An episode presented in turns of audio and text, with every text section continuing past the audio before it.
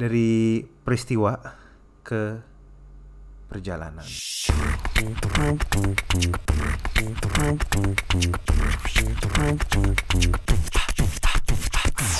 Ya, oke. Selamat datang dengan gue Rague Lewi. Dan gue Denny Gamadi. Selamat datang di podcast Let's Talk About Church. Yes, that's right, because church is you.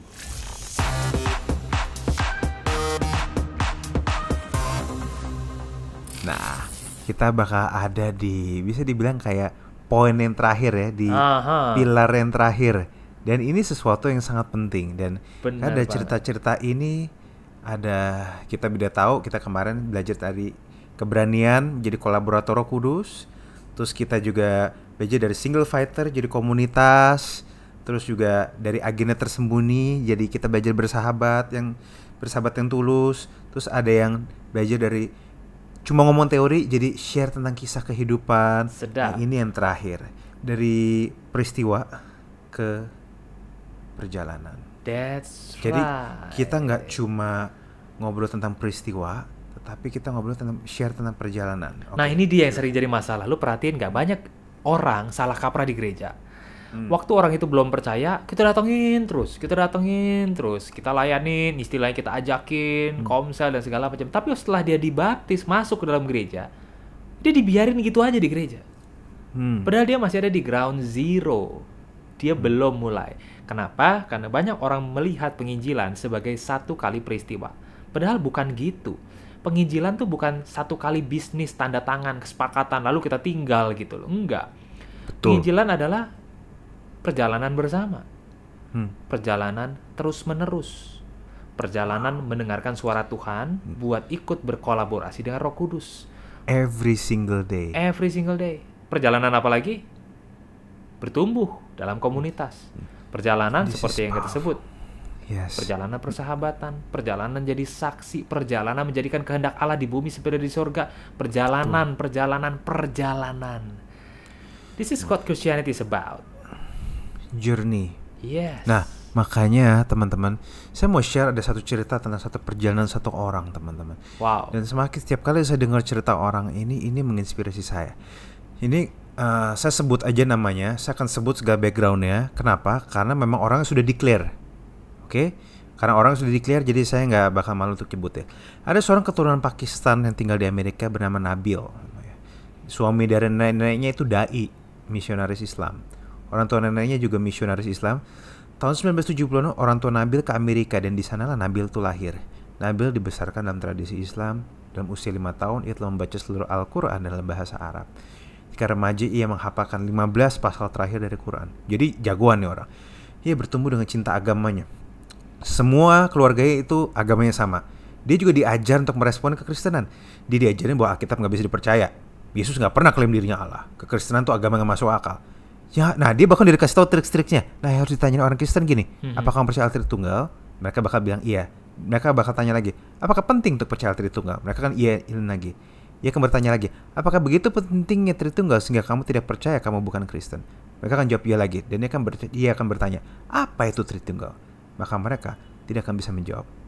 Ia akan bilang, ya katanya sangat penting, tapi kamu tidak tahu apa itu. Ya, itu adalah misteri. Ia akan merespon, satu-satunya misteri ialah bagaimana kamu bisa jadi Kristen. Nah, jadi orang ini jelas secara aktif dia menantang orang Kristen. Dan Wow. saya tidak pernah, dia bilang gini, saya tidak pernah menemukan seseorang yang bisa memberikan jawaban yang saya tanyakan. Hmm. Saya bertanya, mana di Alkitab Yesus mengklaim dirinya sebagai Allah? Ketika masuk universitas, saya menantang banyak orang lagi. Saya menantang Hmm. seorang Kristen, Mhm. seperti yang biasa saya lakukan. Namun saya tidak tahu bahwa orang ini telah mempelajari Alkitab dan apologetika selama lima tahun. Wih, orang dia tantang nih ya. Jadi orang dia tantang ini udah pelajaran Alkitab dan apologetika lima tahun. Waduh. Nah, dia nantang, saya, apa dia bilang gini, si Nabil ini bilang, saya menantang dia. David, apakah kamu tahu bahwa Alkitab yang kamu baca itu tidak dapat dipercaya? Saya tidak tahu bahwa sebelum saya mengajukan pertanyaan tersebut, ia telah berdoa, Tuhan, bukakan pintu bagi saya untuk mengabarkan Injil kepada dia. Dan Nabi bilang, dan gue masuk mentah-mentah melalui pintu itu. Ternyata udah didoain sebelumnya. Iya. Dan dia berkata, Nabil, mari saya tunjukkan mengenai Alkitab. Wow. Perjanjian baru ditulis oleh para murid yang memiliki banyak bahasa. Mhm. Mereka menuliskan dalam bahasa Yunani. Kita hari ini memiliki lebih dari 5.600 salinan manuskrip perjanjian baru dalam bahasa Yunani. Dari salinan-salinan itu kita dapat merekonstruksi keseluruhan teks perjanjian baru. Kalaupun kita tidak punya salinan PB tersebut, kita memiliki lebih dari 10.000 salinan dalam bahasa Latin, Koptik, dan Syria. Kalaupun kita tidak memiliki semua itu, ada 30.000, oke, 30.000 ya. Wow, wow, kutipan PB dari Bapak Gereja mula-mula. Pada akhirnya kita bisa merekonstruksi naskah awal perjanjian baru. Kita bisa yakin akan apa yang dikatakan dalam perjanjian baru. Nabil ini shock, dia bilang, David kamu ngarang semua ini. Saya berbicara pada ratusan orang Kristen dan tidak ada yang mengetahui hal ini. Dia berkata, Loh, kamu pikir saya ngarang ini? Terus Nabil bilang, iya saya rasa iya. Ia menjawab, bring it on. Asik. Terus dia jawab, si Nabil bilang, it's been brought. Let's go. Tantang tantangan kan. Mulai saat ini kami terus membicarakan hal itu. Kami mendaftar di kelas perkuliahan sama agar kami dapat saling berargumen. Gila ini dua absurd banget nih, nerdy nih nerdy banget soal agamanya. Ia akan datang ke rumah saya untuk belajar kimia dan kami berbicara tentang Injil sepanjang malam. Kami jadi sahabat baik. Dalam persahabatan kami, ia dapat menyaksikan Injil kepada saya tidak seperti orang lain. Karena ia sungguh-sungguh sahabat baik saya. Dan setiap kali kami bicarakan ini terus menerus sampai satu tahun setelah kami mulai berkenalan. Nabila bilang, saya sadar bahwa ia benar. Wow. Tidak mungkin perjanjian baru bisa salah. Beribuan salinan dapat memastikan naskah presisi mula-mula perjanjian baru. Saya mengambil langkah berikutnya. David, dia nanya Nabila, di mana Yesus mengklaim dirinya sebagai Allah. Hmm. Bagi saya itu pertanyaan terpenting. Al-Quran mengatakan surah 4 ayat 157, Yesus tidak dibunuh, tidak disalibkan, namun kelihatan mati di mata orang. Yesus tidak mati di atas kayu salib. Saya menghabiskan satu tahun kemudian dengan ketulisan dan kedalaman untuk mencari tahu jawaban atas hal ini. -hmm. Saya baca di Injil yang mengatakan Mintalah maka aku akan menerima. Carilah maka aku akan mendapat. Ketuklah maka pintu akan dibukakan bagiku. Al-Quran juga mengatakan jika umat Allah berseru kepadanya, mm-hmm. Allah mendengarnya. Maka saya memberikan diri kepada Allah agar ia yang menunjukkan dirinya kepada saya. Saya pergi dari satu masjid ke masjid yang lain. Lihat perjalanan ini teman-teman. Mm. Bertanya pada imam. Dan mereka tidak dapat memberi saya jawaban. Ketika melakukan satu waktu saya menghabiskan berjam-jam dengan bahasa yang mata air sama berkata, Tuhan, siapakah engkau? Karena semua bukti yang ada mengarah kepada Yesus. Namun apabila saya menerima Yesus, ini yang stresnya Nabil. Saya harus melepaskan segala sesuatu. Saya anak laki-laki satu-satu di keluarga saya. Saya cucu laki-laki pertama dan nenek saya. Saya orang akan memimpin doa di hari Jumat bila ayah saya berhalangan. Saya akan menyampaikan dakwah, memberi tafsiran atas hadis. Sepupu saya akan datang jika mereka butuh bertanya tentang Muhammad dan saya akan menjawab mereka. Kebanggaan orang tua saya terletak pada saya.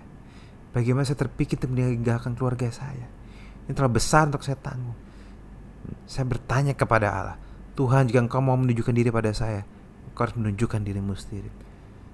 Pada saat itu, Nabil bilang, saya merasa saya tidak dapat menguasai iman saya sendiri. Saya minta tanda dan Allah memberi saya tiga mimpi begitu jelas. Mimpi pertama itu keluar dari bagian Alkitab tidak pernah saya baca sebelum di Injil Lukas. Tuhan memanggil saya dan memberitahu saya apa yang benar. Allah manggil saya tapi saya melawan dia sambil menangis. Meninggalkan keluarga saudara ada hal yang jauh lebih mudah untuk dibicarakan ketimbang dilakukan. Ini mengguncang pikiran saya. Saya melihat segala sesuatunya yang berbeda. Saya mencari jalan agar bisa tetap bersama keluarga saya. Inilah yang menjadi pergumulan setiap orang muslim yang hendak meninggalkan kepercayaan. Ini terlalu berat bagi saya. Ketika menyetir kampus hati saya bergejolak dan memutuskan untuk tidak berkuliah hari itu. Hmm. Lalu saya mencari penghiburan dari Quran namun tidak mendapat apa-apa. Lalu saya beranjak dari Matius 1, saya lompat ke Matius 5. Berbunyi, berbahagialah mereka yang berduka cita karena mereka akan dihiburkan. Pada saat itu Alkitab menjadi hidup seperti ada aliran listrik kepada saya dan saya menyembuhkan inilah buku kehidupan. Dan saya tidak dapat meletakkannya. Itu adalah study Bible dan membaca semua catatannya. Ketika ada pertanyaan, jawabannya ada di catatan kaki. Saya bertanya, Tuhan bagaimana saya tahu engkau mendengar doa saya? Catatan kaki ber, berbunyi, jika engkau ingin tahu apakah Tuhan mendengar. Ini bagaimana saya membaca Injil Matius.